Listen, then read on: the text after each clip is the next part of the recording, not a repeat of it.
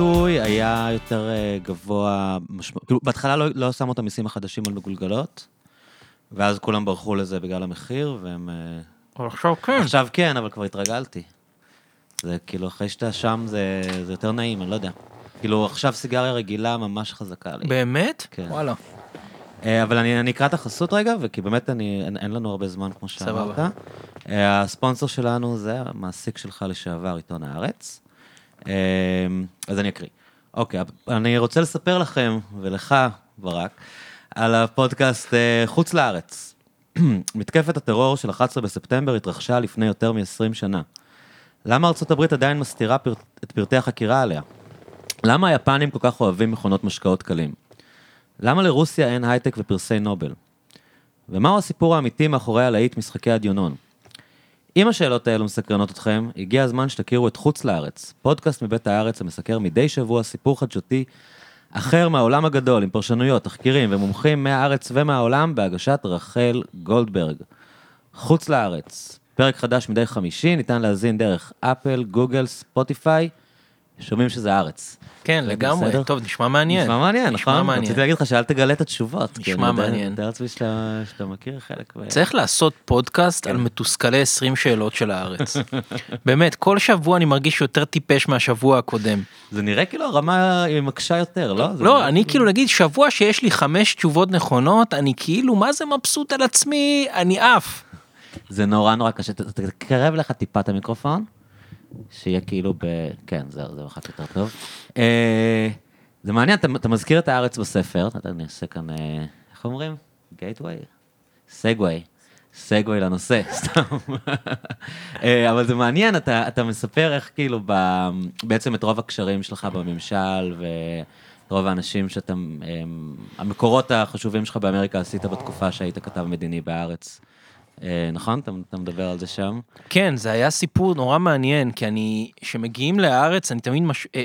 כשאתה עובד בארץ, ואתה במיוחד הכתב המדיני של הארץ, בגלל שיש את הארץ באנגלית וכל זה, אז קוראים את זה בוושינגטון, ואז תמיד כשאתה מגיע לוושינגטון, נגיד עם ראש הממשלה או משהו כזה, אתה כמו, אה, אתה פתאום הופך להיות כמו אה, כלאל שבא לכדור הארץ מקריפטון והופך להיות סופרמן, אז כזה. ככה זה באמריקה. ככה זה באמריקה. בארץ זה העיתון בארץ- הזה שלא קוראים אותו, בדיוק. ושם זה כאילו הארץ. בדיוק, אז אתה יודע, אז אני כן. הגעתי ביולי 2017 לוושינגטון לאיזה כנס של האמריקן Jewish Committee, וניסיתי לקבוע פגישות בבית הלבן ובזה, ואתה יודע, עוד לא הכרתי אף אחד, זה היה נורא, הכל נורא התחלה, והיה כאוס בממשל, והיה נורא קשה, בסוף השגתי פגישה.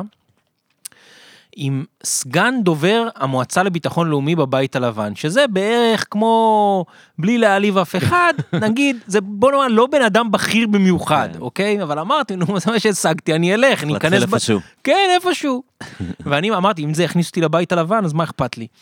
ואז הגעתי לפגישה, וההוא חיכה לי, נ- נעים מאוד, נעים מאוד, אני רוצה שתכיר מישהו. אוקיי, אני אומר לו, את מי? מגיע איזה בחור צעיר, אומר לי, היי, אני ג'וש רפאל. אמרתי, היי, ג'וש רפאל, מי אתה? הוא אומר, אה, יש לנו חבר משותף, שמעתי עליך אה, המון. אומר לו, מי זה החבר המשותף? הוא אומר לי, דניאל סובלמן, שהיה כתב לענייני ערבים של הארץ, וגם שירתנו ביחד בצבא, והוא מסתבר חבר ילדות שלו, ממש כמו אחים. הוא גם אמריקאי כזה? הוא לא, הוא לא אמריקאי, פשוט אותו ג'וש רפאל, אימא שלו ישראלית מרמת השרון, סבתא שלו גרה ברמת השרון, והם הם ממש חברי ילדות. דרך ההורים ו- וזה, והוא אמר לאותו דניאל סובלמן שאני אמור להגיע לפגישה הבית הלבן, ואז דניאל סובלמן אמר, מה, וזה, הוא אחלה וזה, ת, ת, תגיד לו שלום, תמסור לו דש. ואז אז דיברנו, ואז הוא אומר, אה, אמ, אתה ממהר? אמרתי לו, לא, מה פתאום, אני לא ממהר, אני, אני מבחינתי לא יוצא מפה, אני לא... ואז הוא אומר לי, טוב, אז ג'ארד רוצה להגיד לך שלום. אנחנו ג'ארד, מדברים ג'ארד, באיזה, מה מה התאריך בערך של השיחה הזאת? יולי 2017, אוקיי. חצי שנה אחרי שממשל טראמפ נכנס. כן. ג'ארד, ג'ארד השם הכי קושנר. חם במשחק. בדיוק. כן. עכשיו אני אומר, אלוהים ישמור איזה פוקס של החיים, כן? הוא אומר לי, אתה אומר, לא, לא, בטח, בטח, אין לי, אין לי בעיה, בוא נלך להגיד לו שלום. הולכים להגיד לו שלום, נכנסים אל המשרד, היי, נעים להכיר, נעים להכיר, מתיישבים, ואז הוא אומר לי, תגיד, הארץ זה כמו הניו יורק טיימס של ישראל, נכון? עכשיו, אני אומר, רגע, מה, מה עונים על השאלה הזאת, כן? זה... אבל האמת היא שזה לא מאוד לא נכון להגיד שכן. אז לא, אבל אני לא ידעתי די- אם זה דבר טוב אני- להגיד שכן. אה, כי הם, אה, כי הם רפובליקנים ואולי הם בדיוק, שונאים את אה, ניו יורק בדיוק, טיימס. אז מה אני, אתה אומר כן או לא, ואז אוקיי, אמרתי, אוקיי, הבנתי, ואז- הבנתי לא, ואז. אמרתי כמוך, כן. אמרתי כן, וואלה, כנראה שזה יותר טוב להגיד שכן.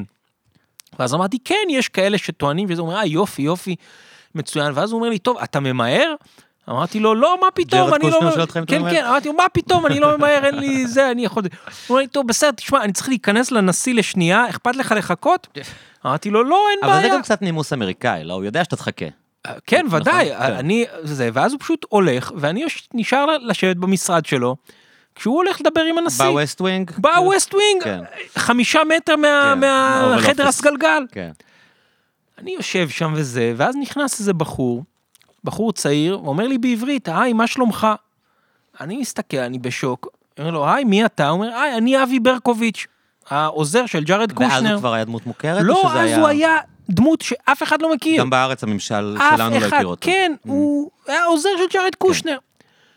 ואז הוא מתחיל לספר לי, כן, הייתי שנתיים בישיבה בירושלים, אנחנו מדברים בעברית, ואני אומר, איזה אירוע סוריאליסטי, שאני עומד, יושב פה בחדר של ג'ארד קושנר, מדבר עם איזה מישהו בעברית, ואז, אה, והיה בחור נורא נחמד, ודיברנו ודיברנו וזה, ואז הוא גם אה, הלך. ואז עוברות כמה דקות, ואיזה מישהי דופקת בדלת, אה, נכנסת, ואני מסתכל ואני אומר, כאילו, וואו, איך היא מוכרת לי, מי זאת? היא ממש מוכרת לי. ואז היא אומרת לי, איפה ג'ארד? אמרתי, הוא נכנס לנשיא, הוא עוד מעט חוזר. ואז היא אומרת לי, מי אתה? אמרתי, אני ברק רביד, אני עיתונאי מישראל. אה, שמעתי שאתה אמור להגיע. אני איוונקה, נעים להכיר. מדהים. ואז אני אומר, ואז אמרתי, או, משם היא הייתה מוכרת לי. ו...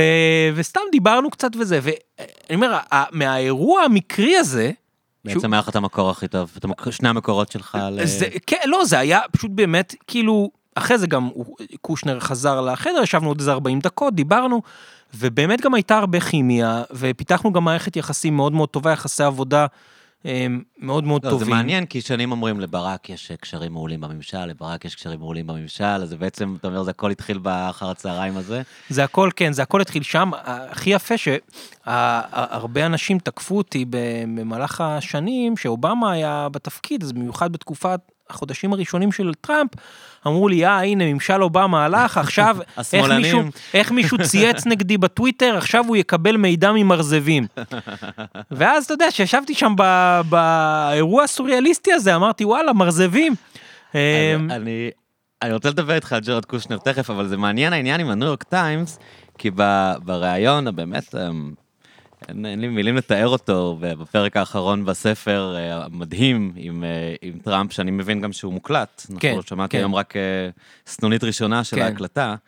אמ, נורא עניין אותי, מעבר לכל הדברים הבאמת מעניינים, אבל עניין אותי באגביות, האובססיה שלו לניו יורק טיימס גם, כלומר, נורא...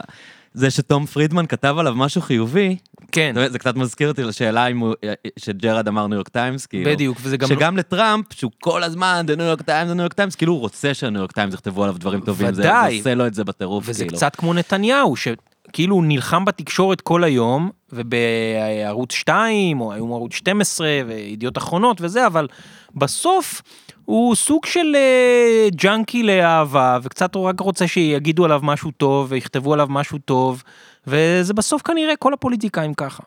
מדהים. אה, אז אתה באמת, אה, ג'רד, את- אתה, מהספר הוא יוצא, נראה שאתה מאוד מעריך אותו. זה, זאת אומרת, עובר בתור, יש לך הרבה הערכה אליו, אתה, הוא יוצא, בוא נגיד הוא יוצא טוב בספר. מי שלא אה, מכיר, מי שלא מושפע, מי שלא שמע, מי, ש, מי שלא מכיר את המטריה בכלל, קרא רק את הספר שלך.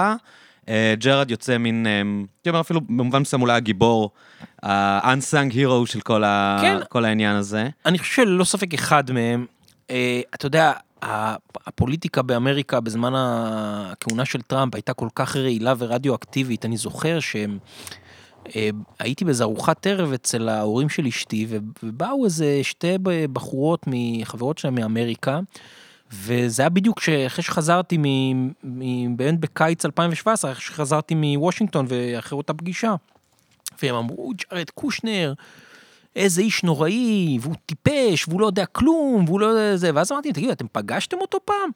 אמרו, לא. אמרתי, מאיפה, מאיפה אתם יודעות? ככה אומרים. כן. ובאמת, כי נוצר כזה, זה היה מין, שוב, קצת כמו... השנאה כלפי טראמפ אה, תועלה אליו בתור בדיוק. הילד הפריבילג, אה, מתחבר עם השנאת השירים.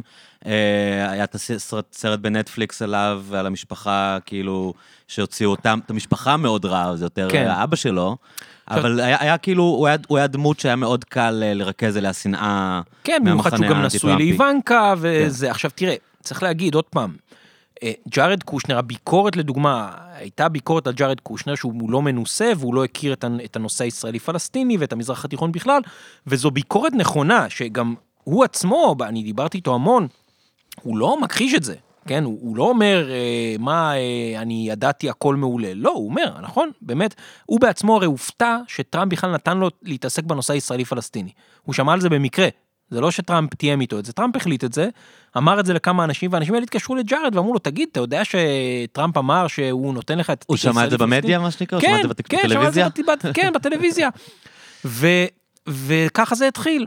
והוא באמת היה לו, הייתה לו עקומת למידה לא פשוטה, ובאמת בהתחלה הוא עשה המון המון טעויות. אני לדוגמה, חושב עד היום, שאם לדוגמה, אה, אה, ההחלטה על העברת השגרירות בירושלים לא הייתה מתקבלת בדצמבר 2017, אלא נגיד הייתה עוד דחייה של חצי שנה, אני חושב שהמהלך הזה היה מתבצע, אבל הוא היה מתבצע בצורה שונה לגמרי, שלא הייתה מפוצצת את היחסים הפלסטיניים כמו שהיא פוצצה, והיה אפשר אולי לקחת אותה לכיוון יותר קונסטרוקטיבי. רק אני חושב שאז, נגיד קושנר, בגלל חוסר הניסיון שלו, אה, לא העריך נכון עד כמה הנושא הזה כבד, ושוב, זה כאילו נשמע obvious לכל אחד שגר פה, כן. כן, מה זאת אומרת, ברור אבל אתה אומר שירושלים... למין ג'ייק סליבן היום זה לא היה קורה, אנשים שחיים את ה... תראה, אני לא יודע, תראה, לג'ק סליבן קרא את אפגניסטן. אז, אוקיי. אה, אז אתה יודע, אני לא יודע, זה אתה- בסוף... אתה אומר ניסיון זה גם לא ערובה ל- כן. להחלטות נכונות. נכון, כאילו. אבל אני בהחלט חושב ש... וג'ארד אמר את זה בעצמו, שהחוסר ניסיון שלו גם גרם לכמה טעויות שהם עשו, כן? עכשיו, אה, אה, אני חושב שהם, לדוגמה, עוד פעם, בנושא ירושלים, חשבו שזה יהיה רק איזה bump on the road, ואיזה מין מהמורה כזאת שהם התגברו עליה, וזו הייתה מיסקלקולציה מאוד רצינית, כי זה בעצם גמר להם את היחסים עם הפלסטינים לאחרי, לשלוש שנים שבאו אחר כך, וזה היה לדעתי נזק גדול, זו כמובן הייתה גם טעות גדולה של הפלסטינים להחרים את הבית הלבן. לתקופה כזאת ארוכה. אבל אני חושב שכן, זה נכון לומר שג'ארד, אני חושב, לא זכה מספיק, למספיק קרדיט. אה, גם אבי ברקוביץ' לא זכה למספיק קרדיט אה, על מה שהוא עשה. בסוף, הם שניהם היו מאוד אינסטרומנטליים להרבה מהדברים שהממשל עשה, במיוחד להסכמי אברהם. וגם, אה, אני אגיד יותר מזה, בסוף, גם ג'ארד קושנר וגם איוונקה טראמפ היו קצת אה, כמו הסיפור הזה על ה... אה, על מעלה קרחות, כן, האיש הזה שהוא אה, לא, שהוא עם שערה אחת, אז כשהוא בא לעיר של הקרחים הוא שעיר, וכשהוא בא לעיר של השעירים הוא קרח.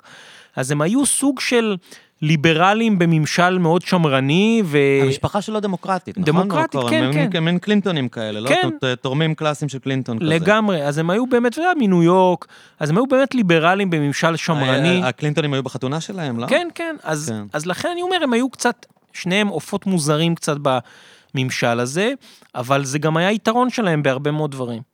אה, אתה מדברים עליה בתור אה, מועמדת פוטנציאלית לנשיאות יום אחד, או סנטורית מפלורידה, היה דיבור, מה- בכלל קורה איתה? מה ג'רד עושה? מה נראה לך הפרוספקט הפוליטי שלה? תשמע, אני הייתי אצלם, שראיינתי את אה, אה, אחד הראיונות שלי עם, עם ג'ארד קושנר, הייתה, היה באפריל השנה, כשבעצם לפני הראיון עם טראמפ, הייתי אצלו בבית במיאמי ביץ'. אני מניח שזה בית יפה. אה, זה בית, אה, זה, אה, זה בית בשכירות, אה, כי הם עכשיו בונים, אה, בונים בית... אה, קשה עם המשכנתה וזה. כן, הם בונים, הם בונים בית יותר גדול ב, ב, באיזה אי מול, ממש מול מיאמי ביץ', אז בינתיים הם באיזה קונדו בזה, כן, דירה מהממת כמובן, אבל בעיקר זה היה נראה שמאוד מאוד כיף להם. אה, לא החו- להיות בתוך הסערה. כן, לא, החופש קצת, ו... והם היו נראים מאוד, שהם מאוד נהנים מזה שהם לא בפוליטיקה. אני, עוד פעם, אני כן חושב שהם לא אמרו את המילה האחרונה בפוליטיקה, כמו שטראמפ לא אמר את הם- המילה יש להם האחרונה. את החיידק הזה, כמו שאמרת קלישאה? אתה רואה ג'ארד, נגיד, הוא- הוא הוא רוצה לחזור להיות שר בקבינט יום אחד? אני לא ש- יודע, תראה, נכון לעכשיו זה לא נראה ככה, אוקיי? אבל, אבל עוד פעם, זה נורא תלוי אם טראמפ ירוץ, אם הוא ייבחר. אה, אני כן חושב שאיוונקה כן תלך לפוליטיקה, כן תרוץ לסנאט, אז אני אומר, הם לא אמרו את המילה האחרונה. כשהיא, אם היא תרוץ, היא, היא כאילו רצה על הכוח של התנועה, אבל אתה מתאר אותה כמישהי שהיא באידיאולוגיה, היא לא טראמפיסטית. אם יש בכלל אידיאולוגיה טראמפיסטית, זה גם שאלה... אה, כן, תראה, אני לא... זו שאלה טובה, אה, זו שאלה טובה, אני כן חושב שהיא תרוץ כרפובליקנית מן כן. הסתם, אם היא תרוץ.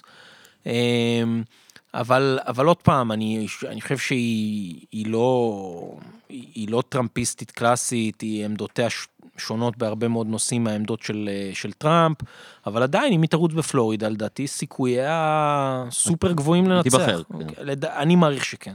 כן. Uh, טוב, בואו בוא נדבר על הגיבורים הרשמיים של, ה, של הספר ושל ה, של הסיפור הזה. אז באמת, uh, נ, נ, ק- קראתי כמעט את כל הספר, קניתי אותו ביום שישי בבוקר, והספקתי, קראתי אותו באמת בשקיקה, uh, היה לי כמה הפסקות שלא היו תלויות בי, אבל באמת קראתי כמעט, הייתי אומר 80-90 אחוז ממנו הספקתי לקרוא. Uh, נהניתי מאוד מאוד, הוא קולח, והוא תודה רבה. הוא גם כיפי וגם מעשיר. ובאמת מסתיים ברעיון הזה ש... קודם כל ציפית לעדים שהוא יעשה בעולם, באמריקה, אני שלחתי לך ציוץ של ג'ון סטיוארט כבר עושה רפרנס. כן, להתבטאויות שם, כאילו זה ממש השפיע על השיח, אה, הגיע לכל מקום, ראינו אותך ל-CNN, וולף בליצר, כאילו, תראה, אני, אני הנחתי שאתה יודע, לא כל יום נשיא אמריקאי אומר, בר... או נשיא אמריקאי לשעבר, אבל עוד פעם, לשעבר, כאילו שלושה חודשים אחרי שהוא סיים את התפקיד, לא עשר שנים, לא אומר על ראש ממשלה מכהן של בת ברית, אה, אחת הגדולות, אה, לא משתמש כלפיו. ב-F word, כן? ואומר לו שילך להזדיין. כן, כאילו כשאנשים שאובמה אמר off the record chickenshit, פה עשו, עשו מזה כזה עניין, ופה הוא ממש אומר כן. fuck him שזה פי מיליון. אז אני, אתה יודע, אני שמעתי את זה, אני הבנתי שיש פה פצצת אטום, כן? אז הנחתי שזה יעשה הרבה מאוד רעש, אבל אני חושב שגם גם דברים אחרים שהוא אמר ברעיון עשו הרבה מאוד רעש. כן, לדוגמה, מה שהוא אמר על היהודי אמריקה. למשל, ש... כן. למשל, או אפילו מה שהוא אמר על אה, זה, אתה יודע, שהוא אמר שנתניהו לא באמת רצה שלום, ושאבו מאזן רצה שלום יותר מנתניהו, ושהוא תפס את אבו מאזן כאיזה דמות אב. לזה התייחסו בתקשורת האמריקאית? כן, היה לזה הרבה מאוד התייחסויות, במיוחד בקרב אה, הימין האמריקאי, שלא ידע כל כך איך לאכול את זה. אתה יודע, כי בעצם אה, טראמפ מטיל את האחריות על זה שאין שלום על נתניהו. וזה, עבור הימין האמריקאי, זה, זה, כן. זה, זה מין, באמת, כאילו... זה בעצם אישור קו עם קלינטון ואובמה, בדיוק. שאמרו אמרו בדיוק אותו דבר. כאילו. בדיוק, ואתה יודע, ואפילו גם הוא נימק את זה באותן סיבות, הוא אמר שזה בגלל שנתניהו העדיף את השרידות הפוליטית שלו על פני התקדמות מול הפלסטינים בתהליך השלום, זה, שזה באמת דבר מדהים, שזה אולי הדבר היחיד שקלינטון, אובמה וטראמפ מסכימים עליו. זאת, ש... זאת בעיניי אחת השאלות ש... שמעניינות אותי לגבי ביבי כל השנים, ובתור מישהו שהרבה שנים אה, מסקר את זה, כאילו באמת כשאתה קורא את הספר, מעבר לכל ה... הדברים הכיפיים ואתה יודע, הסנסציונים והדרמטיים שקורים שם, יש גם את השאלה העקרונית, כאילו, עם, ה... עם, ה... עם זה שביבי באמת אה, לא זרם איתו לדבר הזה, ו... וטראמפ מפרש את זה כ... כפעולה משיקולים פוליטיים.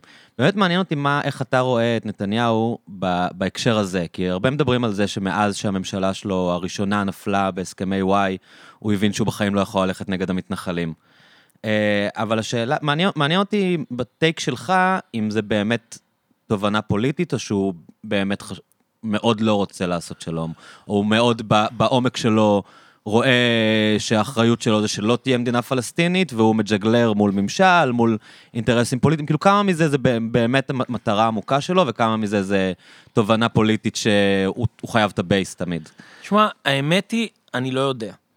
כן, אני מניח שכמו כל דבר זה שילוב. גם נתניהו הוא באמת, אה, אתה יודע, הוא אדם שכן, אני חושב, שינה את עמדותיו תוך כדי, לדוגמה, נתניהו אף פעם לא היה בעד סיפוח.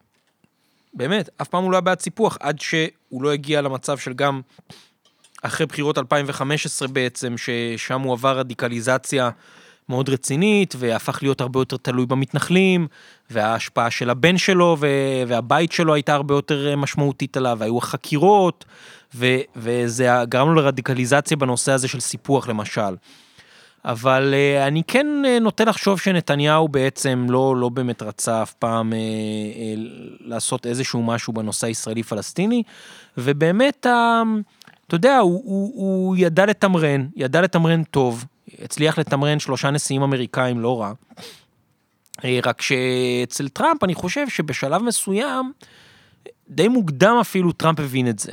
וכל עוד זה, זה לא היה לגמרי obvious, אז אה, טראמפ לא היה לו בעיה עם זה, אבל כשזה הגיע לינואר 2020, שטראמפ מציג את תוכנית השלום שלו, ונתניהו בעצם משתמש בה מיד, באותה נקודה, כאיזה מין אה, אה, הזדמנות למחטף אה, של גזל קרקעות בגדה המערבית וסיפוח, אז טראמפ כאילו אומר, הלו, מה, מה קורה מה פה? היה הסט- ה mindset של נתניהו באותו זמן? הוא חשב שטראמפ זה בכלל לא מעניין, והוא לא מבין מה קורה, ואני אגיד מה שאני רוצה, גם ככה טראמפ... לגמרי. שלו, כאילו. נתניהו, הוא אה, זלזל בטראמפ, לא? אני חושב שהוא התייחס לטראמפפ משלב מסוים, כמו אה, כאילו זה, זה בופה יכול כפי יכולתך בלאס וגאס.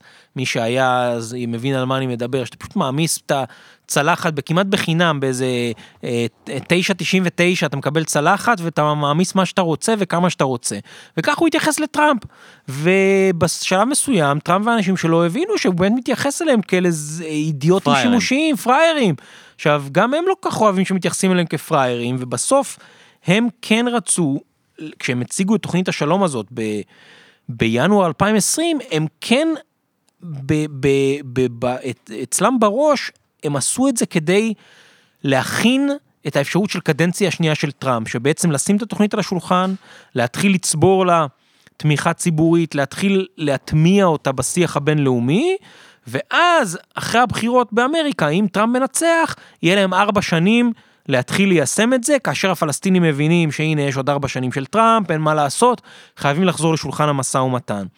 ונתניהו ממש לא ראה את זה ככה. בישראל תמיד התייחסו לתוכנית המאה קצת כקוריוז, לא? תמיד התייחסו לזה גם, גם הפרשנים וגם המדיה וגם, כאילו, אף אחד לא אמר, אה, זה לא היה, אה, אני יודע, פעם היה, אה, איך קראו לזה, מפת הדרכים של דברים שאנשים התייחסו אליהם ברצינות. תמיד היה, טוב, טראמפ, נכון. הדיטאצ'ט הזה, בא עם איזה נכון. רעיון מחוץ לקופסה, בוא ניתן לו לעשות את המצגת שלו. וכאילו- לגמרי, אבל הוא לא ראה את זה ככה. כן. הוא באמת זה, ובתמים. זה משהו מעניין בספר. כן, כי, הוא- כי זה היה נראה כאילו סתם עוד איזה הנפצה שלו, ו, ובספר עולה הרושם, וגם בריאיון, שהוא כן חשב שהוא יצליח לעשות משהו, זה כן... ודאי, וגם מה שאני גיליתי בראיונות עם, עם קושנר ועם ברקוביץ' ועם טראמפ עצמו, זה שבמידה מסוימת, כשהם הציגו את תוכנית השלום והביאו את נתניהו ואת כל ה... הרי בסוף בטקס הזה בבית הלבן בינואר, היה שם אולם מלא במאה אנשי ימין, חלקם ימין קיצוני, שעמדו והריעו ומחאו כפיים לתוכנית שבסוף היא two state solution, כן, היא שתי כן. מדינות לשני עמים, עם בירה פלסטינית בחלקים ממזרח ירושלים, והם עמדו שם ומחאו לזה כפיים. עכשיו, לא רק זה, בסוף, התוכנית הזאת לא הייתה התוכנית הסופית, היא הייתה הצעת פתיחה, וטראמפ היה מוכן לתת לפלסטינים עוד דברים אם הם יחזרו למשא ומתן. ככה שבמידה והפלסטינים, טראמפ היה מנצח בקדנציה שנייה, והפלסטינים חוזרים לשולחן המשא ומתן, התוכנית הזאת הייתה הופכת להיות הרבה יותר מאוזנת. ואז נתניהו היה מוצא את עצמו במצב מסובך פי מאה.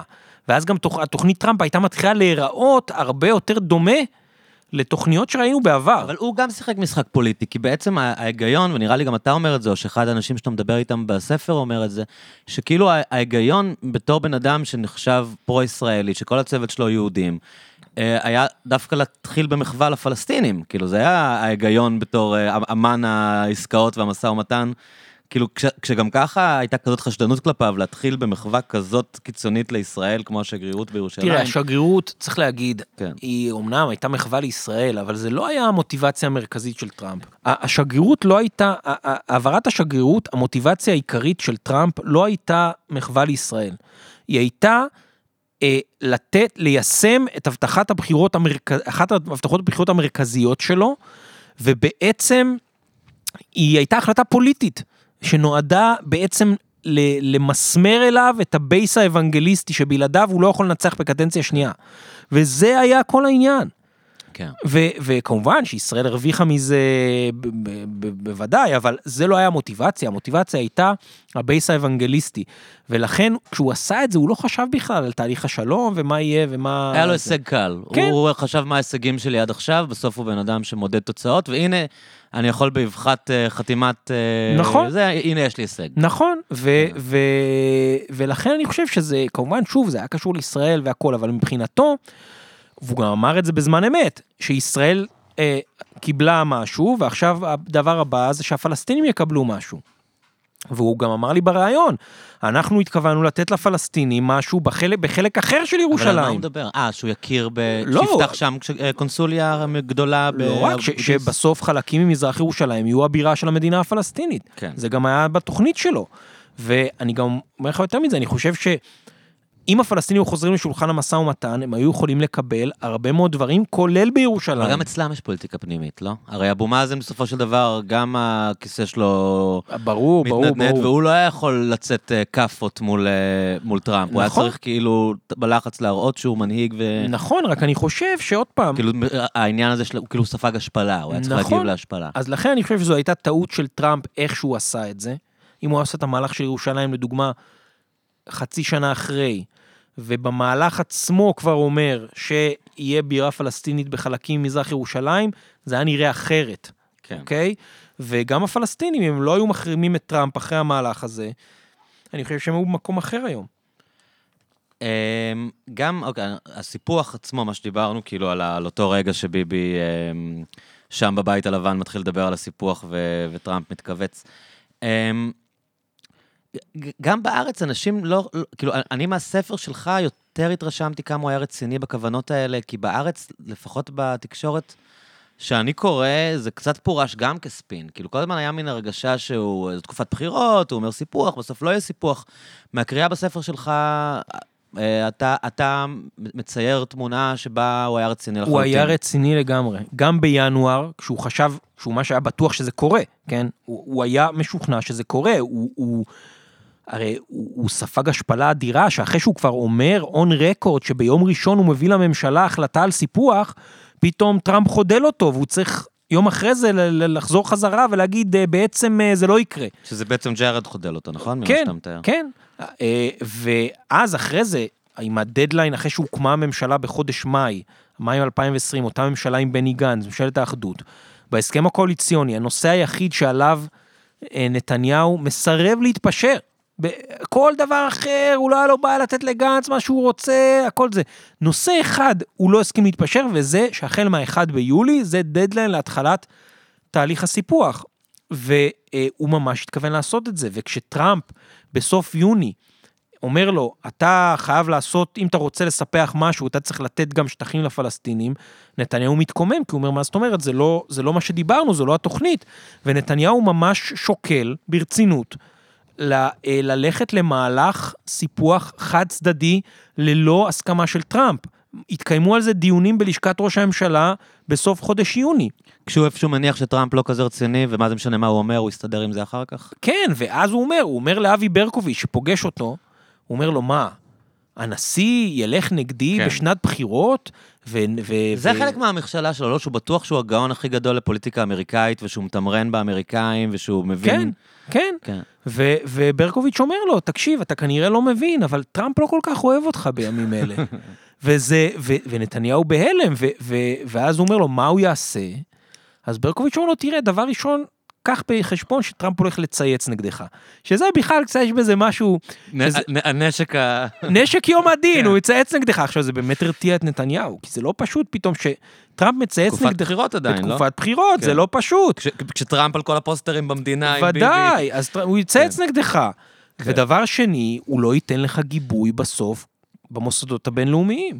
ואם אין גיבוי אמריקאי לסיפוח, אז זה אומר שישראל אה, בתוך זמן מאוד קצר בבית הדין בהאג. כן, זה לא באמת סיפוח, לצורך העניין. כן, כאילו, ודאי. ולכן אה, נתניהו בסוף הבין שגם אם הוא מאוד מאוד לא אוהב את זה, הוא ב dead end ואין לו לאן ללכת. ואיך אתה מבין את ה trip הזה? שלא. כאילו, באמת אתה כותב בספר שאולי הוא אה, רצה להשאיר legacy, כי הוא חשב שהוא בסוף, legacy קצת משונה. כי אנחנו באמת אף פעם, הוא גם, הוא גם בנו מתעתע, אתה לא לגמרי מבין, כאילו, זה הלגאסי של נתניהו, שהוא סיפח את אה, מעלה אדומים, כאילו... נתניהו, שתבין, אחרי הסכמי אברהם, כבר, נח, כבר נחתמו הסכמי אברהם, כן? כבר אין סיפוח, כן? נתניהו יושב עם אחד מהאנשים שלו ואומר, וואלה, אולי בדיעבד זו הייתה טעות. עכשיו, הוא אומר לו, איזה טעות, על מה אתה מדבר? הוא אומר לו, תשמע, האמירויות היו מנרמלים יחסים, עוד שנה, עוד שנתיים, עוד שלוש, היו מנרמלים יחסים. אבל כאן הייתה הזדמנות לעשות היסטוריה ולקבוע את גבולות ישראל ולקבל על זה לגיטימציה אמריקאית. בדיעבד אולי זו הייתה טעות. אבל בתפיסה שלו, למה, כאילו, אני מנסה לה, קצת להיכנס לראש שלו, כאילו, זה מין, אה, לא יודע, מה, מין איזה פטריוטיות, כאילו, למה זה חשוב לו כל כך לספח את הגוש? כי הוא חושב, אני חושב, דבר ראשון, כי זה מחסל סופית את uh, פתרון שתי המדינות. לא יכול להיות uh, פתרון שתי המדינות בלי הגושים? אז זה לא רק הגושים, זה גם בקעת הירדן, זה גם, וגם יותר מזה, ברגע שאתה מספח חלק, חלקים מהגדה המערבית, וזה חלקים גדולים, 15% מהגדה המערבית בשלב ראשון, עוד 15% בשלב שני, זה, זה מחסל את פתרון שתי המדינות, אין פה... לגאסי משונה לבן אדם להגיד, אני הצלחתי לקבור את המדינה הפלסטינית, כאילו. אולי בעולם שלו זה באמת... אה, אתה יודע, אם אתה קורא את ספריו, אתה מבין כן. למה זה חשוב לו. אבל גם יותר מזה, אני חושב שהוא גם ראה את זה לדוגמה, את בקעת הירדן, כבאמת איזה משהו ביטחוני מאוד חשוב, ו... וגם תחשוב על זה, אם אתה איש ימין, כן, כשהשמאל, הפרדיגמה שלו זה לקבע את גבולות ישראל, גבולות הקבע של ישראל באמצעות הקמת מדינה פלסטינית ונסיגה מהשטחים, אז הוא אומר, הנה, אני אקבע את גבולות ישראל על ידי סיפוח, שזה האנטיתזה. אה, אני חושב שהוא באמת רצה לעשות את זה. ו... וגם עוד פעם, צריך לזכור, גם זה, הוא מבחינתו לדעתי גם העריך, שאם הוא עושה את זה, זה יביא לו איזה לנדסלייד ויקטורי בבחירות. כן. יביא לו את ה-61 שהוא צריך, מה שגם יאפשר לו... ל... הוא. צודק בזה? אתה חושב שלישראלים באמת אכפת מזה? כאילו, זה מעניין אותי, כי אני, לא, אני אינטואיטיבית, לא יודע כמה על המצביעים, כולל הליכוד, כאילו בסדר, הם אוהבים ניצחונות, כל אחד אוהב הישגים. הנה, ביבי הראה להם, ביבי הצליח. אבל ברמה העמוקה, כאילו הליכודניק הזה שמתלבט אם תמיד אומרים ללכת לים או לבוא להצביע. הסיפוח הזה של מעלה אדומים זה משהו שמעניין אותו כל כך, הוא, הוא מרגיש שמעלה אדומים זה ישראל היום, אני, כאילו... אני, אני מסכים איתך, כן? כן? אבל בעיניו זה לא ככה. כן. עכשיו, איפה גם ראו את זה? כשנתניהו דיבר על סיפוח, סיפוח, סיפוח, אחרי הקמת הממשלה, שצריך, הממשלה מוקמת במאי, מתחיל גל שני של קורונה. כן. כן, היה פה טירוף, צריך להזכיר אנשים, היה טירוף עם הקורונה. והיה אנשים, היה אבטלה מטורפת, היה, זה היה תקופה לא נורמלית, כן. ונתניהו סיפוח, סיפוח, סיפוח. וכל הסקרים הראו, אני זוכר היה סקר בחדשות 12 שהראה, ששאלו את האנשים, במה הממשלה צריכה להתמקד עכשיו? והיה 4% בלבד שאמרו שהיא צריכה להתמקד בסיפוח. עכשיו, אתה יודע, נתניהו זה אדם שקורא סקרים. אז אתה אומר, כאילו, מה נסגר איתך, בן אדם? כאילו, מה זה? אבל זה כבר לא שינה לו. הוא, הוא אמר, זה, זה, אני חייב לעשות את זה. ו, ובאמת, אה, זה, זה היה די מדהים. אפילו בני גנץ, לפני הבחירות, כן? כשהראו שאתה יודע, רוב מוחלט של המצביעים שלו מתנגד בכלל לסיפוח, הוא, הוא לא היה מסוגל להגיד את זה. כי היה כן? פחד להיות שמאלני. כן, עכשיו אתה, אתה רואה בסקרים, אין לזה תמיכה ציבורית. הימנים לא מצביעים לך גם ככה. כן, לא, ואפילו בימין אז לא היה איזה תמיכה כן. גדולה לזה. עכשיו, על מה אתה מדבר? על איזה, אה, כאילו... זה משונה נורא. כן, אבל זה היה, זה היה, כי נתניהו יש לו כוח אדיר של השתלטות על סדר היום. הוא גם שולט בחלקים גדולים, שלט לפחות בחלקים גדולים בתקשורת, שפמפמו את הדבר הזה, וציירו את זה כאיזה מין, אני זוכר, היו כותרות בישראל היום, שלמדינות ערב לא אכפת מהסיפוח, הם סבבה עם זה, הכל אחלה. כן, והיה לו את ראש המוסד, ש, שיוסי כהן, שהסתובב ואמר שהוא דיבר עם הערבי הזה ועם הערבי הזה, וכולם סבבה, ואני לא אשכח איך הוא היה בירדן, ואמר שהירדנים לא מתנגדים. מי, יוסי כהן? יוסי כהן, תדרך כתבים שהירדנים לא מתנגדים, ואז שר החוץ אה, אה, הירדני עלה לראיון בטלוויזיה הירדנית ואמר ש, שהם מתנג... ש... שכל סיפוח יביא ל... להקפאת הסכם השלום, לא? להקפאת הסכם השלום וכל מיני כאלה. כן. אתה יודע, ואותו מאמר מפורסם של שגריר איחוד האמירויות ב-12 ביוני 2020, אחרי שגם נתניהו מפמפם שאין בעיה, לעולם הערבי לא אכפת, מאמר בעמוד הראשון של ידיעות אחרונות, כותרת ראשית, שגריר איחוד האמירויות בוושינגטון, או נורמליזציה או סיפוח, אי אפשר גם וגם. וזה, תשמע, המאמר הזה קעקע את, את כל ה... אה, ספין של נתניהו. ואתה מתאר שהאמריקאים היו בלופ של המאמר הזה, נכון?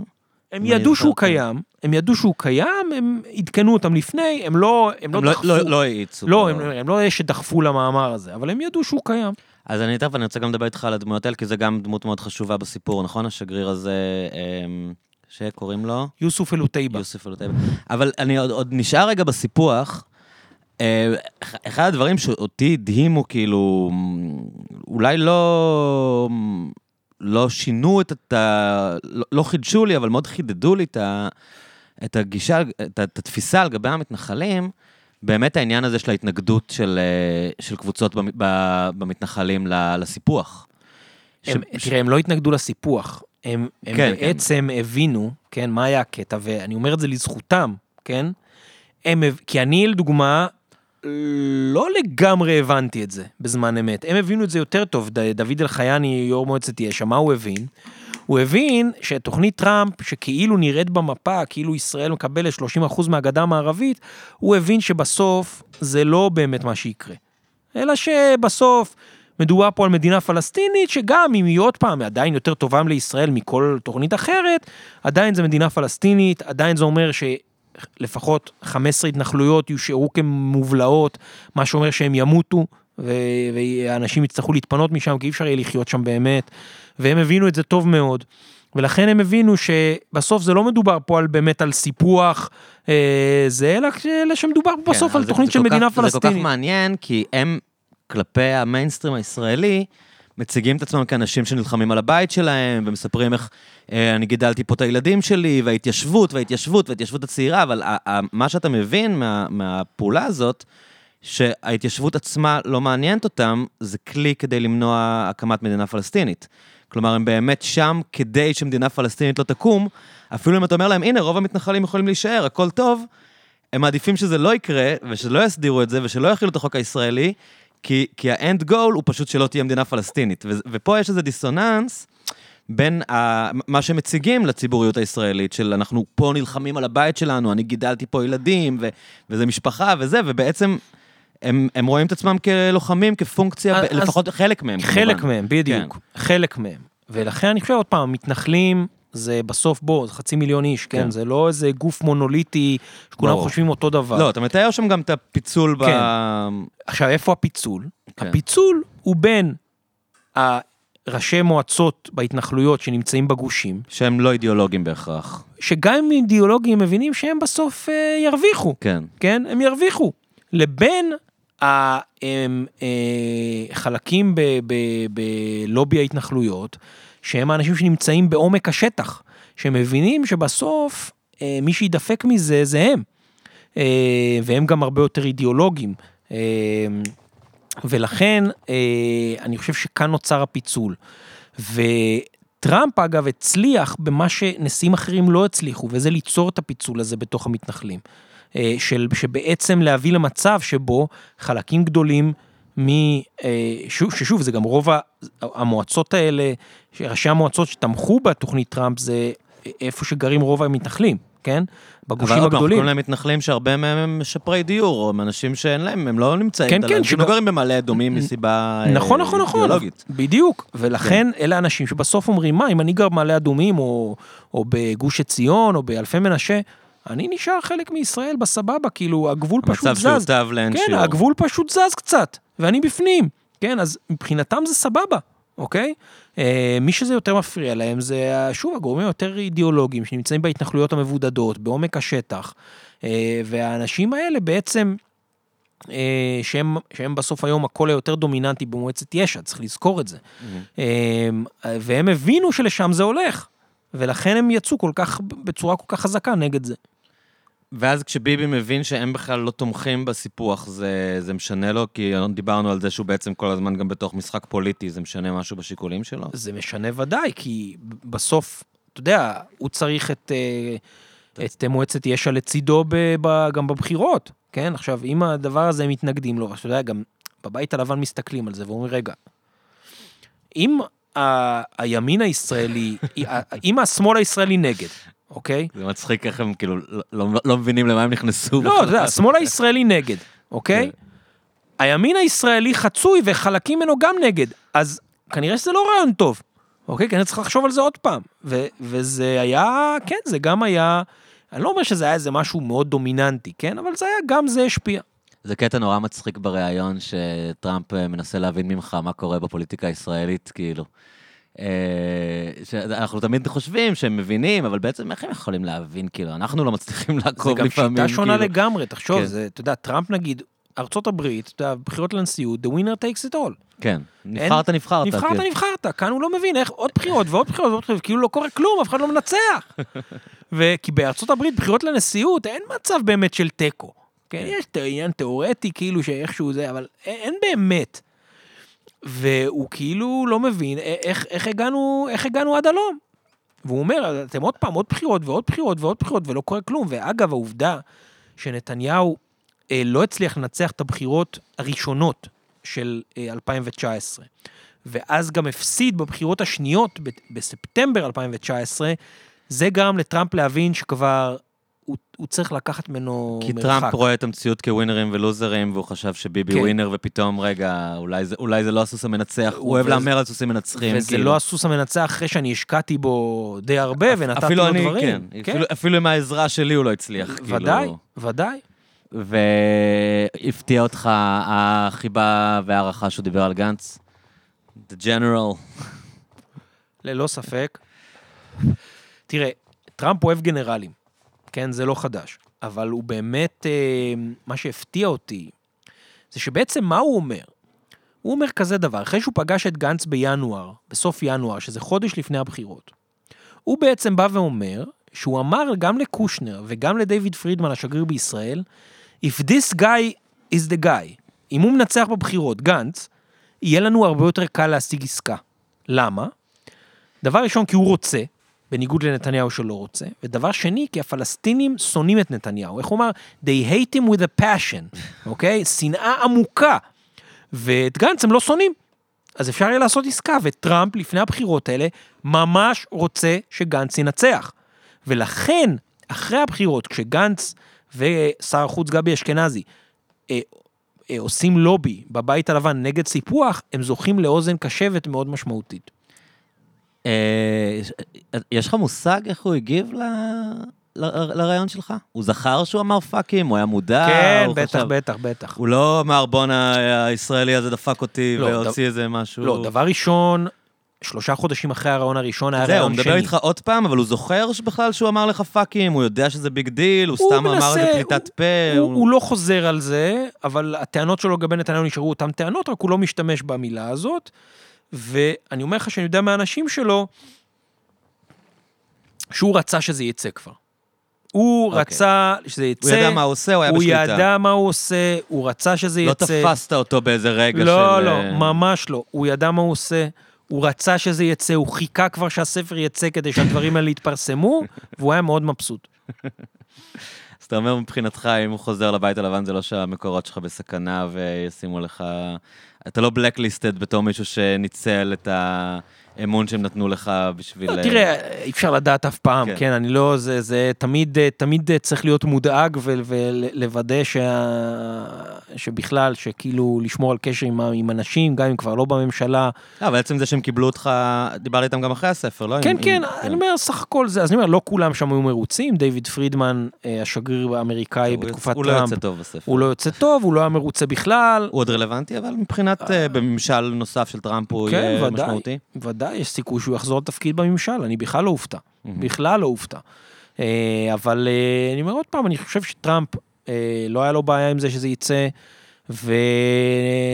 ונראה, אני חושב שאבל אני אדע את זה בפעם הבאה שאני אסע לאמריקה, אם אני אפגוש אותו, אז כנראה שהכל סבבה, אם לא, אז אה, לא. אה, אז בוא- בואו נדבר רגע על דיוויד פרידמן, כי זו באמת תופעה מאוד משונה, כאילו, באמת, אני חושב שהלובי המתנחלי יכול לכתוב ספרים באמת על ה- על היכולת שלהם לה- להגיע לעמדות כוח ו- והשפעה. איך, איך אנחנו מגיעים למצב, אתה מתאר את זה באופן מאוד משכנע, שיש שגריר אמריקאי בישראל, שהוא הוא, הוא פשוט, אתה- מתאר אותו כמעט כחבר הלובי המתנחלי, בתור בן אדם לא כמעט, לא הוא, כמעט. הוא שם, הוא עובד בשבילם. הם, הם, הם הצליחו לשים שגריר אמריקאי בישראל, שהוא י- ימינה מממשלת ישראל, והוא בקשר ישיר איתם ברמת ה... ת, ת, ת, תגיד על זה משהו. ויותר מזה, כן. הוא גם יעיל. כלומר, הוא לא איזה אהבל שלא יודע מה לעשות ואיך לקדם מהלכים, הוא יודע טוב, הוא מצליח. ובשלב מסוים, דיוויד פרידמן מגיע למצב שהוא, יש לו מילה משמעותית באישור תוכניות בנייה בהתנחלויות. שזה באמת הכי לתת לחתול לשמור על השמנת, כן? אה, והם מבינים, טראמפ מבין, הוא מבין את מי הוא שם שם, או שזה איזושהי התחלקות שהם ניצלו חוסר תשומת לב שלו והשתחלו שם. כשטראמפ שם את דיוויד פרידמן שם, הוא מדבר, הוא עורך דין מעולה, הוא איש גאון, הוא עושה 20 מיליון דולר בשנה. אה, הוא, הוא הביא אותו בכלל, מ, הוא טיפל לו בתיקים משפטיים שלו, כן. אה, הוא מאוד מעריך אותו בתור איש מקצוע, בתור משפטן או בתור אה, ליטיגטור, אני לא יודע מה. אבל הוא מבין כאילו את ההשלכות של לשים בן אדם כזה ב... אני לא חושב שבהתחלה הוא הבין, אני חושב שגם לקח להם זמן עד שהם גם הבינו שפרידמן, איך אמר לי אחד העוזרים של הוא נשמע טראמפ, כמו בן אדם שיש לו אג'נדה עצמאית. לגמרי. שהממשל רוצה דברים מסוימים, והוא רוצה להיות עם... נכון, עם לחיאני הזה, נכון. לו. איך אמר לי אחד היועצים הבכירים של טראמפ, דיוויד פרידמן כשהוא נכנס לתפקיד, הוא שם לעצמו למטרה לחסל את uh, כל התיקים הפתוחים של 1967. רמת הגולן, ירושלים, ההתנחלויות, הגדה המערבית, לסגור את התיקים האלה. והוא הצליח לא רע. הוא הצליח לא רע, הוא הצליח להעביר הרבה מאוד מהלכים. ו, אה, וזו הייתה האג'נדה שלו. צריך להגיד, אחרי שכבר אה, הסיפוח יורד מהפרק, ואחרי שכבר יש את הסכמי אברהם, פרידמן מצליח להעביר החלטה של משרד החוץ האמריקאי שההתנחלויות אה, אה, הן, אה, אה, שבעצם מוצרים מההתנחלויות יסומנו בארצות הברית כ-made in Israel. כלומר, סוג של סיפוח, כן? אה, וזה כבר, אה, זה כבר, כש, כש, זה כבר אפילו, אם אני לא טועה, אחרי הבחירות באמריקה. אגב, הממשל החדש ביטל את זה? אה, עדיין לא, עדיין? לא, להערכתי זה יבוטל, עדיין לא, אבל אני אומר, אז הוא היה אפקטיבי בצורה בלתי רגילה. ולכן הוא היה נכס... אנחנו לא רגילים לשגרירים עם אג'נדה. שגריר הוא אמור להיות הבן אדם שהכי נאמן לבוסים שלו, הכי בקשר כן. ישיר, הכי לא עושה צעד בלי להיות מתואם עם ה State Department. זה, זה משהו שנשמע שיכול היה לקרות אולי רק בממשל כמו של טראמפ, לא? כן, תראה, פרידמן היה אירוע מדהים. שפרידמן בא לאיזה אירוע של חנוכת מנהרה, של אה, אה, עמותת אלעד, אם אני לא טועה, של המתנחלים במזרח ירושלים, מנהרה מתחת לסילואן, לכפר סילואן, שקרים שם 50 אלף פלסטינים. והוא, באירוע הזה, אה, הם בנו שם כאילו מין קיר גבס כזה, כדי כאילו לפתוח, לפרוץ את המנהרה. כאילו... שיהיה תמונה. שיהיה. תמונה. והוא לוקח פטיש חמש, כן? ומול המצלמות מפוצץ את הקיר הזה בכאילו, אתה יודע, בלהט משיחי, וזה הכל משודר בזה. אתה... עכשיו, אני העליתי לטוויטר את הסרטון שלו, מרביץ בקיר הזה עם הפטיש חמש. ו- וזה זה עשה טירוף, היה לזה, היה לסרטון הזה איזה 500 אלף צפיות, כן? זה היה מטורף. והפך לוויראלי וזה, ובהתחלה, אתה יודע, הסתכלו על זה בוושינגטון, אמרו, מה קורה פה? מה, מה הוא עושה? מה האיש הזה עושה? עכשיו, הוא בהתחלה כאילו נלחץ מזה, כן? כאילו, כי צעקו עליו קצת. ואז אחרי זה, הוא החליט אה, לאמץ את זה. והוא אימץ את האירוע הזה עד כדי כך, שהספר של דיוויד פרידמן, שייצא בחודש פברואר, השם שלו זה The Sledgehammer, אוקיי? על שם אותו פטיש חמש, שאיתו הוא הרביץ לקיר גבס הזה. וואו, איזה טיפוסים. אוקיי, עכשיו באמת, שמע, זה היה אירוע... אבל איך, זה מעניין שהם כאילו לא שורפים אותו. אתה, אתה מתאר שם אה, באמת את כל הסאגה סביב הסיפוח, כש, כשנתניהו, כמו שאמרת, אה, מצהיר על הסיפוח ביום ראשון. מה שקורה זה שהוא בעצם מקבל מסר שגוי מ... מ... מפרידמן. מפרידמן, שאומר לו, פרידמן עצ- הממשל ב- מרשה, כשפרידמן בעצם מדבר על דעת עצמו. עכשיו, פרידמן, נגמר הטקסט בבית כן. הלבן, יש תדרוך לתקשורת. פרידמן, on the record, אומר, ישראל יכולה לספח מיד, ובעקבות זה נתניהו אומר את מה שהוא אומר. ובבית הלבן שומעים את זה. ונתניהו לא מבין שיכול להיות מורכבות, שפרידמן קצת פלופ. ש... לא, כי ממתי שגריר מח- מודיע על מדיניות? זה לא אתה קורה יודע, ככה מי כלל. מעלה על דעתו שהוא לא ידבר על דעת הנשיא. כן, אתה, זה, זה באמת, אני לא יכול להאשים אותו, זה, זה, זה דבר הרי מטורלל, כן? ובבית הלבן שומעים את פרידמן אומר את זה, ושומעים את נתניהו אומר את זה, וקושנר קורא לפרידמן מיד אליו למשרד, והוא ממש נוזף בו, הוא אומר לו, תגיד לי, מה, מה זה? אז זה מעניין שאחרי משבר כזה, ואתה מתאר איך קושנר כאילו נדפק ממה שפרידמן עשה, שכאילו, he didn't fall from grace, מה שנקרא, הוא לא, הוא לא, הם לא הרחיקו אותו, כשאנחנו מכירים את זה כ, כממשל שמעיף אנשים על ימין ועל שמאל, אתה יודע, יש להם מעט מאוד, אה, כן, כי תראה- לאנשים שם יש מעט מאוד קרדיט, לא צריך כן, הרבה כדי טראמפ- שטראמפ יפטר אותך. כן, אבל טראמפ חייב הרבה לדיוויד פרידמן, והוא גם אוהב אותו ברמה האישית, וזה לא, הוא לא העיף אותו, אבל קושנר כבר שם עליו, סימן. שם עליו בייביסיטר, ו... שהבייביסיטר זה אבי ברקוביץ'? זה אבי ברקוביץ' ו... וזה, ו... וכבר לא נתן לו מאותו רגע, מינואר 2020, פרידמן כבר... אה, ואני מניח שגם נתניהו הבין שצריך להתחיל לקחת בערבון מוגבל את מה שפרידמן אומר לו. אה, או לאו דווקא. לא לגמרי, כי עוד פעם, הוא הוא הבין מה שזה... שנוח לו. לא, הוא גם הבין שפרידמן זה הבן ברית הכי גדול שלו, אז הוא לא, אתה יודע, הוא, הוא, הוא מנסה להעצים אותו, כן, הוא לא זה, ו, רק, ו, ושוב, גם כשזה מגיע עוד פעם ל, לסוף יוני, אז פרידמן הוא זה שממשיך לדחוף בממשל לטובת סיפוח. עכשיו, זה תקופת קורונה, כן? פרידמן אדם, הוא בקבוצת סיכון, הוא גם לא האדם הכי בריא. שולחים לו מטוס ממשלתי אמריקאי, שייקח אותו מישראל ל- לוושינגטון, לפגישה שהוא מתעקש שהיא תקרה בחדר הסגלגל עם טראמפ. וקושנר מזהיר אותו, אומר לו, תקשיב, אתה נכנס פה ל-dead end, הנשיא, זה לא מעניין אותו. והוא מתעקש בכל זאת והולך, והוא מביא לטראמפ מתנה, דגל אמריקאי, דגל אמריקאי ממוסגר בתוך מסגרת עץ, שזה, הוא אומר לו, הנה, הבאתי לך את הדגל האמריקאי שהיה תלוי בשגרירות בירושלים. וטראמפ מסתכל עליו במין מבט מזלזל כזה, הוא אומר לו, תגיד, מה נסגר איתך? מה, מה אתה זה? למה, אתה, למה אנחנו בכלל מדברים על זה? ואז הוא אומר לו, לא, זה חשוב, אנחנו אמרנו לישראלים, וזה, וטראמפ קוטע אותו ואומר לו, דיוויד, אני עשיתי עבור ישראל יותר מכל נשיא אחר. על מה אתה מדבר איתי? אין נשיא שעשה יותר ממני. למה אני צריך לעשות גם את הדבר הזה? והוא אומר לו, לא, וזה חשוב, ופה ושם, ואז טראמפ אומר שם, שם, אתם יודעים מה? בסדר, עזבו. אתם רוצים לעשות את זה? תעשו את זה. אה, מייק, הוא מצביע על מייק פומפאו, שר החוץ, אתה תחליט. מה שאתה מחליט, מקובל עליי. רק תזכרו דבר אחד, אם קורה משהו ויש איזה פאק ומשהו אה, אה, אה, משתבש ויש הסלמה ביטחונית או יש איזה בלאגן, זה על הראש של כולכם, חבל לכם על הזמן. שהוא בן אדם שיודעים שכשהוא אומר את זה הוא באמת מפטר. ודאי. ולא סתם אתה תהיה אחראי, אלא אתה לא תעבוד כאן, כי הוא כבר פיטר חצי... פומפאו נכנס בגלל שהוא פיטר את טילרסון. ודאי. בן אדם שאין לו בעיה לפטר. אין לו בעיה, הוא אפילו אוהב את זה. כן. ו- אה, fired, כן. בדיוק. ו- ואז נגמר הדיון ופרידמן נכנס לחרדות. כי אז הוא מבין שזה באמת על, הג... על הכתפיים שלו. כן. והוא גם מתחיל לחשוב, אוי אוי אוי, כאילו, מה יהיה? זה על הכתפיים שלי, והוא הוא נלחץ מזה. ו, ו, אה, ולכן בסוף, כשהוא וברקוביץ' נוסעים לנתניהו, אז הם עדיין, אז, אז הם מאוד זהירים כדי להשיג, לנסות ולהשיג פשרה, שלא תהיה רק איזה סיפוח חד צדדי, אלא עוד פעם, משהו שהוא אה, הסכם שכולל גם תמורות לפלסטינים, מה שנתניהו ממש ממש לא רוצה שיקרה.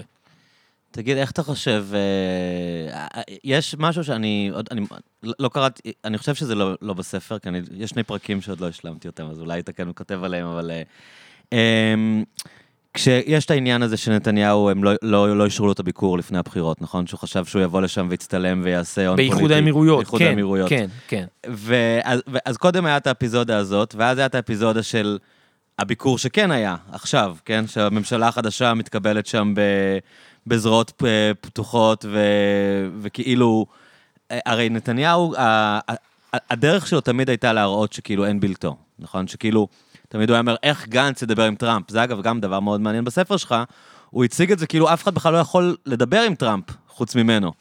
אה, וגם את, ה, את, ה, את ההסכמים האלה, את ההסכמים, נגיד, במיוחד עם האמירויות, הוא הציג כאילו הם אה, שלום עם נתניהו, במובן מסוים. כאילו הם עשו איתי את השלום, כן. אני זה ש... מעניין אותי איך אתה חושב, גם, גם פוליטית וגם אולי ברמה האישית, אה, מה, מה, מה עובר עליו, או מה, מה קורה אצלו בראש, גם, גם כשהוא מקבל את הבלוק הזה, שהוא מנסה לדפוק עליהם סיבוב בחירות שמה, ואז אחרי זה עוד שהיחסים מתקיימים בכזה שגשוג ובכזאת אהבה הם מקבלים את היורשים שלו. כן, כי עבור האמירויות, עבור יורש העצר של אבו דאבי, מוחמד בן זייד, הוא עשה שלום עם ישראל, לא עם נתניהו. כן, זה לא... הוא ממש לא משחק במשחק הפוליטי בישראל. עכשיו, מה קרה? נתניהו ניסה בכל דרך לפני הבחירות להשיג ביקור באיחוד האמירויות. והוא שאל, ו, והיועץ לביטחון לאומי מאיר בן שבת לא רצה להתעסק בזה, הוא פשוט לא הסכים. ויוסי כהן אמר, אני אארגן לך את זה. ויוסי כהן נוסע לאבו דאבי ונפגש עם תחנון בן זייד, היועץ לביטחון לאומי, בעצם הבן אדם מספר 2 באיחוד האמירויות.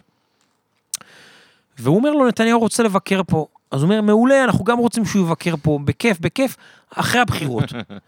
אז הוא אומר, לא, לא, לא, לא, הוא רוצה לפני הבחירות. הוא אומר, "אה, לא, לא, אתה יודע, נראה לנו שאחרי הבחירות יותר מתאים. הוא אומר, לא, לא, לא, אתה- יודע מה, בוא, תחשבו על זה, בוא, תחשוב על זה. זה מדהים, כי יש כאן איזה סאב, יש כאן איזה כאילו הנחה תמיד שהצד השני פראייר. נכון, אתה מבין? נכון. כאילו הם לא מבינים, הם לא כן. מבינים מה הוא עושה. כן, ואז הוא אומר לו, תחשוב על זה, תחשוב על זה. הוא אומר, בסדר, אני אחשוב על זה. ואז יוסי כהן חוזר למלון שלו, ועובר יום, ואז אחד היועצים של תחנון בן זייד אומר לו, תקשיב, אה, יוסי כהן אה, עוד פה. הוא לא, הוא לא עזב. חזר, הוא לא הוא חזר לישראל. אז תחנון בן זייד מתקשר ליוסי כהן, ואומר לו, מה קורה, מה המצב? הוא אומר לו, טוב, מה המצב? אז הוא אומר לו, מה, אתה עוד פה? הוא אומר, כן. מה, למה? אז הוא אומר לו, כי אמרנו שתחשוב על זה. אני מחכה לתשובה. אז הוא אומר, נכון, אמרתי שאני אחשוב על זה. אז הוא אומר, נו, ומה מה אתה חושב? אז הוא אומר, "אה, שאנחנו ממש נרצה ביקור, אבל נראה לי שהוא יותר טוב אחרי הבחירות. אז הוא אומר. לא, לא, אומר לו, לא, לא, לא, תשמע, באמת, לפני, לפני, זה מאוד חשוב, לפני חשוב, ואז פשוט יוסי כהן לא עוזב את- אבו דאבי במשך שלושה ימים. ועד שפשוט הם אומרים בסוף, טוב, יאללה, בסדר, שיבוא. ואז קרה את אותו אירוע עם אה, מלך ירדן, עבדאללה. שבעצם קרקע את המטוס של נתניהו, ולא נתן לו לטוס, ועד היום לא ידוע אם הוא עשה את זה רק בגלל שנתניהו עצבן אותו, שלא אפשר ליורש העצר הירדני לבקר בהר הבית עם המאבטחים שלו, או בגלל שמוחמד בן זייד אמר לירדנים. תקרקעו אותו. עד היום לא יודעים מה באמת קרה שם. אבל זה באמת היה מדהים שיוסי כהן פשוט התנחל באבו דאבי, ולא הסכים לעזוב עד שהם לא אומרים לו בסדר שיבוא. תראה, זה סיפור נורא משעשע, אה, אבל יש כאן גם עניין אה, חמור כשאתה חושב עליו, כאילו... כל, כל האפיזודה הזאת של יוסי כהן, ואני שם רגע בצד את, את הפרסומים האחרונים, הם באמת, אני גם, גם לא ראיתי את הסרט וגם אני לא, עדיין לא, לא השתכנעתי שיש לו איזושהי חשיבות אה, חדשותית. אבל אה, אתה מתאר כאן אה, ראש מוסד שעם נאמנות אישית לראש הממשלה, שעובד בשביל האינטרסים הפוליטיים שלו. זה נושא מאוד רציני, כאילו ש... מלכת... גם, עוד שהוא מונה, אה, היה על זה הרבה דיבור, שהוא, שהוא, שהוא מונה, הוא עקף אנשים בתור בגלל שהוא נאמן אה, של ראש הממשלה, והוא הבטיח לו איזושהי נאמנות, אבל אתה מתאר כאן שהוא שילם את ה... שילם את החשבון הזה ביג טיים, כאילו שהוא באמת אה, יוסי, פעל, פעל בשביל האינטרסים. הפוליטיים של אה, נתניהו. ללא ספק. ללא אין, ספק. אין לזה תקדים בישראל, נכון? לפחות לא שאנחנו מכירים, אולי לא, פעם הם היו תראה. עובדים בפרופיל יותר נמוך. לא, תראה, יש לזה תקדים, רק התקדים הזה הוא בשנות החמישים, בתקופת, בן אתה יודע, בן גוריון, מפא"י ואיסר איסר הראל, כן, כן. אתה יודע. אוקיי. זה קצת תקופה שונה של ישראל לא המדינה. הייתה כל כך דמוקרטית עוד. בדיוק, אתה יודע, זה גם היה... לא היה הבדל בין המדינה למפלגה. כן. עכשיו, לא נראה לי שחשבנו ש-70 שנה אחרי נחזור למצב הזה. על מה אתה חושב על התופעה הזאת, שהוא מצליח, שהוא, שהוא ממנה, אתה גם מתאר את המינוי של מאיר בן שבת, כאילו, שהוא, שהוא פשוט ממנה לתפקידים הכי רגישים, הכי... זה אנשים אה, שהם... דווקא אה, אני חייב להגיד לך. מאיר בן שבת, אני עוד פעם, הייתה לו נפילה אדירה עם הסיפור הזה של שהוא הלך בשם נתניהו לרב דרוקמן, וזה, זה היה... אז באמת- בוא נשים אותו בצד. זה- שם, שם זה באמת מעניין האובססיה שלו למנות uh, חובשי כיפה, זה ממש נשמע כאילו הוא שאל את עצמו מי בשב"כ שייך למגזר הזה, אה, יש איזה מישהו במחוז דרום שהוא בכלל לא יודע מי הוא, אנחנו רוצים אותו כי יש לו כיפה. ככה אני קראתי את זה, אתה לא כותב את זה אני- עוד מפורשות, פעם, שוב, אני לא יודע, אני לא יודע אם זה ככה, אנחנו אבל יודעים שהוא יש לוקח רק אנשים מהמגזר הזה, כן. כולל יוסי כהן. כן, כן, כן. אבל יוסי כהן, אני אומר לך שוב, יוסי כהן, מבחינתו, הוא אה, עבד הכל לפי תוכנית עוד מהרגע שהוא רצה להיות ראש המל"ל, הוא הבין שראש המל"ל יביא אותו אולי להיות ראש המוסד, וראש המוסד אולי יביא אותו להיות ראש הממשלה, וזה הכל היה חלק מתוכנית אה, אה, מאוד סדורה. אה, ומבחינתו נתניהו היה אה, אה, הכלי הכי טוב להביא אותו אתה רואה את זה למקומות האלה. כאופורטיוניזם, זה לא שהוא איפשהו אה, האמין באג'נדה של נתניהו, לא. הוא אמר נתניהו זה האיש היחידי שאפשר לסמוך עליו, הוא אופורטונ- הבין מי יביא אותו לפוזיציה, לגמרי. והוא לא שכח מי מינה אותו כשהוא היה בה. לגמרי, אתה יודע, יוסי כהן הרי ליקק לשרה נתניהו בצורה בלתי רגילה כראש מל"ל, כולל באירועים אה, אה, מביכים של אה, סירוב שלה להתפנות ממלונות בחו"ל, שבאותו, לדוגמה, בנסיעה של נתניהו לפירנצה, לסוף שבוע, שזה היה נסיעה שאורגנה, לדעתי זה היה יום הולדת של שרה, והיא פשוט, אה, כשהיו צריכים לצאת לשדה תעופה, היא פשוט סירבה להתפנות, היא אמרה, מה זאת אומרת, 12 וחצי בלילה, מה, אני, אני רוצה ללכת לישון. ו- ו- ומי נשלח, מי היחיד שהצליח להוציא את שרה מהחדר ל- ל- לשיירה? יוסי כהן. אה, נשלח למשימה המיוחדת הזאת. תפקידים מיוחדים. תפקידים מיוחדים לגמרי. אז אתה יודע, אז, אז זה, זה היה, זה היה הטיקט שלו, ועל זה הוא הגיע לאן שהוא הגיע. כתופעה כללית, אתה, אתה מרגיש שכאילו הרבה מדברים בדרמטיות על הסכנה על דמוקרטיה הישראלית, כשזה מגיע לרמה כזאת ש, שבעצם האנשים ששולטים במערכות הכי מסוכנות, עוצמתיות בישראל, חווים נאמנות אישית לראש הממשלה ולא למדינה, כי, כי תמיד אנחנו היינו תחת גישה של, בסדר, ראש הממשלה יכול להתחלף, אבל אנחנו יודעים שהמוסד עובד, הצבא עובד, הם עושים את העבודה שלנו, שלהם, והם שומרים עלינו, גם אם יש ראש ממשלה קצת פלופ וטיפה פחות uh, מקצועי, אנחנו יודעים שהמערכות עובדות. זה ופה היה- אתה מתאר משהו מאוד זה מאוד מסוכן. היה מאוד בפוטנציאל שלו. מסוכן, ללא ספק. מאוד מסוכן. אין, אין שאלה בכלל. אין שאלה בכלל. ואני אומר לך עוד פעם, תראה את ההתגייסות של יוסי כהן לטובת הסיפוח. כן, עכשיו, שזה באמת היה, לא, היה, לא, לא היית צריך להיות ראש המוסד כדי להבין שהעולם הערבי מתנגד לזה, שזה יפגע בהסכם השלום עם ירדן, אולי יפגע בהסכם השלום עם מצרים, יהרוג לתמיד את. את האפשרות לנורמליזציה עם העולם הערבי, אתה יודע, אתה לא צריך להיות ראש המוסד כדי להבין את זה. אבל הוא היה, אתה יודע, הוא בא לקבינט ואמר לשרים, מה, הכל יהיה סבבה, אין מה לדאוג, הכל יהיה בסדר. כשיש לו עילה של ראש מוסד. כלומר, ודאי. השרים בשום שלב לא אומרים, טוב, הוא איש של נתניהו, אה, הם הם תמיד... חלק אומרים, כן, גנץ ואשכנזי אה, אומרים, נדבר אבל גנץ ואשכנזי אה, אומרים, כן. אבל עדיין, עצם זה, הרי למה- זה היה חשוב לנתניהו שהיה לו את יוסי כהן שיגיד את זה? כי זה היה משקל נגד לרמטכ"ל ולראש שב"כ, שהם, אתה יודע, ראו את זה כמעשה של טירוף. כן. כאילו. אמ, נושא שאתה נוגע בו. ב... באגביות אולי בספר, והוא בעיניי אחד המרתקים, אבל אתה, אה, אני חושב שאתה לא נותן לו יותר מדי חשיבות או מתייחס אליו יותר מדי ברצינות. זה כל הנושא הזה בירדן, אה, הסיפור עם חמזה, חמזה? חמזה? איך אומרים? חמזה, חמזה, חמזה. וה... והסיפור הזה של הקונספירציה, כפי שפורסם בוושינגטון פוסט, נכון? כן, כן. אמ, שבעצם אנחנו ידענו שחמזה נעצר, בודד, איך שהם עושים את זה בבתי מלוכה ובעולם הערבי, כשלא לא הבנו מה קרה, ואחרי כמה זמן התפרסם אה, מאמר בתחקיר בוושינגטון פוסט, שאומר שבעצם בית המלוכה הירדני חשב שיש קונספירציה לקו, להפיכה שלטונית בירדן, בתמיכת אה, ישראל וסעודיה וטראמפ אולי. כן, אני... מה, איך אתה רואה את הסיפור הזה, כאילו... זה... אה, אני לא מצאתי שום בסיס לדבר הזה. אה, זה בעיניי, לפחות, וכל מה שהצלחתי להבין, זה בעיקר פרנויות של המלך. לא היה דבר כזה. זה באמת, גם אני אומר שוב, כי אני לא מכיר אף אחד במערכת הביטחון הישראלית שחושב שזה רעיון טוב לעשות שינוי משטר בירדן. באמת, כאילו, זה... כאילו זה אחד הדברים הכי יציבים שיש לנו, זה נכס. כן, כאילו. אה, אה, אני לא מצאתי ביסוס לדבר הזה, המלך האמין שזה המצב, אולי היה נוח אבל מה הסיפור שלו עם, אה, עם MBS? למה, למה שהוא יחשוב ש... שיורש העצר הסעודי רוצה להדיח אותו? כי, כי אה, אה, אה, עוד פעם, הוא בנה לעצמו תזה שלמה ש-MBS רוצה להשתלט על, אה, לקבל את החסות על המקומות הקדושים בירושלים, ולנשל אותו אנחנו לא מהדבר תופסים את הזה. עבדאללה כמין פרנואיד, אה, הוא נראה לנו תמיד בן אדם מאוד אה, לא, לא. מתון, אה, מערבי כזה. בסדר, נו, אז הוא נראה טוב ויודע אנגלית. בסוף, עוד פעם, אה, בסוף הוא דיקטטור, כן? לא... הוא דיקטטור. כן.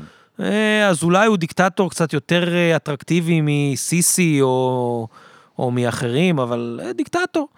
ו, ובסוף, אנשים שנמצאים על הכיסא כל כך הרבה שנים, והם במדינה לא הכי יציבה, עם מצב כלכלי קשה, עם יריבים פוליטיים מבית, יריבים מחוץ, אתה יודע, אז הם בסוף מפתחים פרנויות. כן. אה, זהו, זה, זה תמיד, העניין רק, רק אני עוד חמש דקות צריך לזוז. אוקיי. אה, אז אוקיי, אז אם אתה צריך לזוז, אה, אולי באמת אה, טיפה, אתה יודע, נעשה כאן איזה ראפ, אני רציתי להגיע איתך ל... רק סתם, פשוט זה גם אנקדוטלי, אבל הקטע שהכי הצחיק אותי, אני לא יודע אם אתה כאן בסריה של רעיונות של קידום אינטנסיבי לספר, אני לא יודע כמה דיברו איתך על זה, אבל הקטע הזה של האובססיה של טראמפ על הדיל שהם דפקו על השגרירות, זה כל כך מצחיק כן. שהוא שוב ושוב אומר לך... ועל ה Jerusalem stone.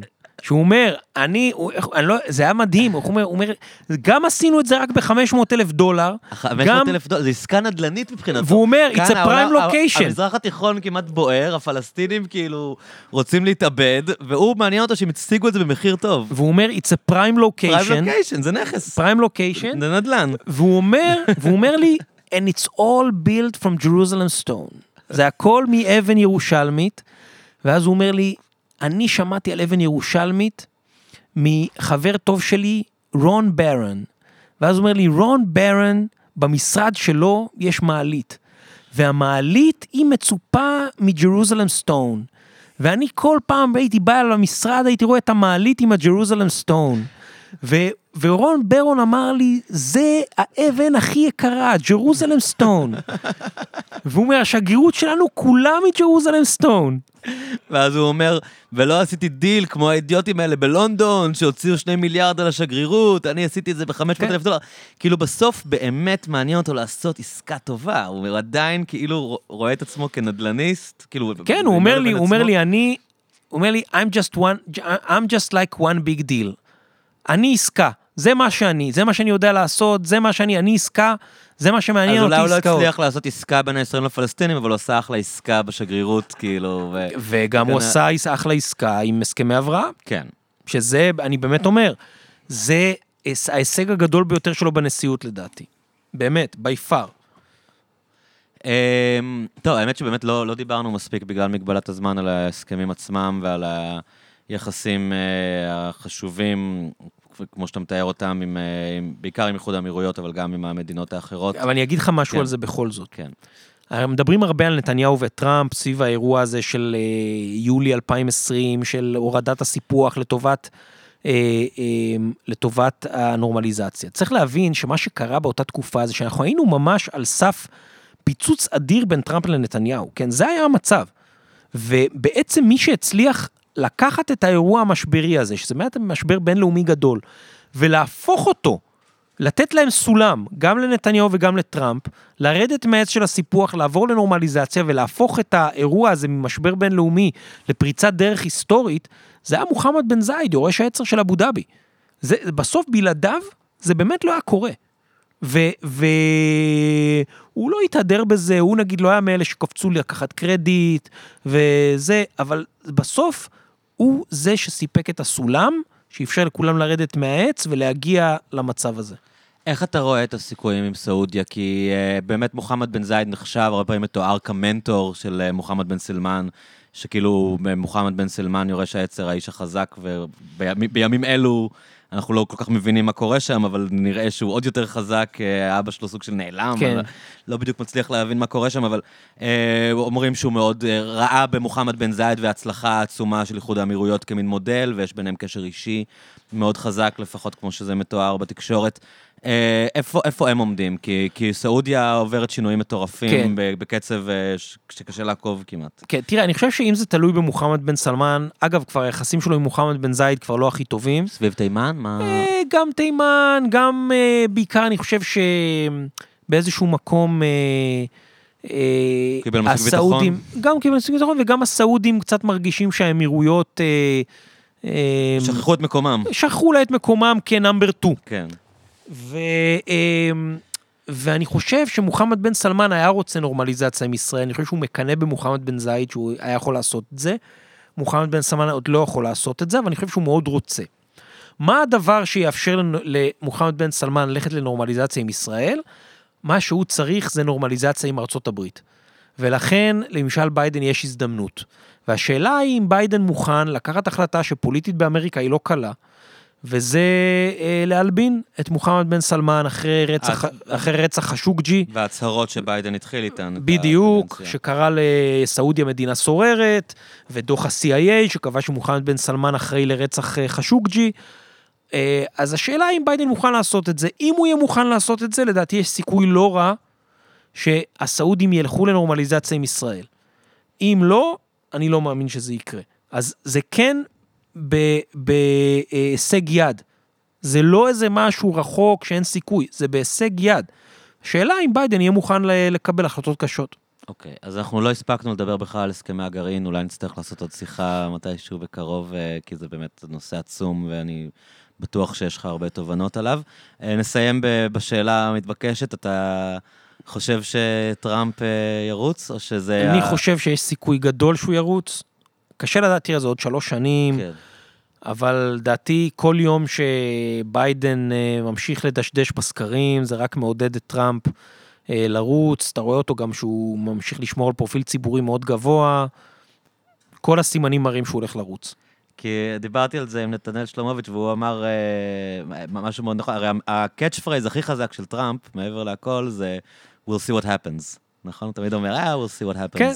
כאילו, כאילו הוא אומר שלדעתו אה, טראמפ לא יודע עדיין. כאילו זה לא שיש לו איזה תוכנית והוא חושב על התזמון, כאילו הוא, הוא, אף אחד לא יודע מה קורה לו בראש. אה, זה נכון, זה נכון, אבל אני עוד פעם אומר, כל מה שקורה עכשיו מחזק באמריקה, ה... מחזק לדעתי את הרצון של טראמפ לרוץ. אה, היה לי ממש מעניין לדבר איתך. תודה רבה, תודה רבה. תמסור דש ליובל, חסרה לי היום. ותקראו את הספר, ספר סופר מומלץ. ואגב, מי שרוצה, ואגב, כן. מי שרוצה, כן. כי הרבה אנשים אומרים לי את זה, שהם רוצים הקדשה וזה, אני עושה את זה בשמחה, ממש, אני, זה כיף נורא. מי שרוצה הקדשה, אבל הדרך היחידה בעצם שאני יכול לעשות את זה, זה אם אתם תזמינו את הספר באתר y-books של ידיעות ספרים, כי שם אתם יכולים להזמין את הספר, אגב, גם בהנחה, קוד קופון 7272, ולכתוב בהערות בטופס ההזמנה, אני מבקש הקדשה מהמחבר, ואז הם מעבירים אליי את הספרים, ואני כותב הקדשות, והם שולחים את זה אליכם הביתה. איזה כיף. אז אה, מלא תודה שהקדשת את הזמן בלו"ז הצפוף שלך, והיה לי כיף שוב נורא. גם לי, תודה רבה. תודה.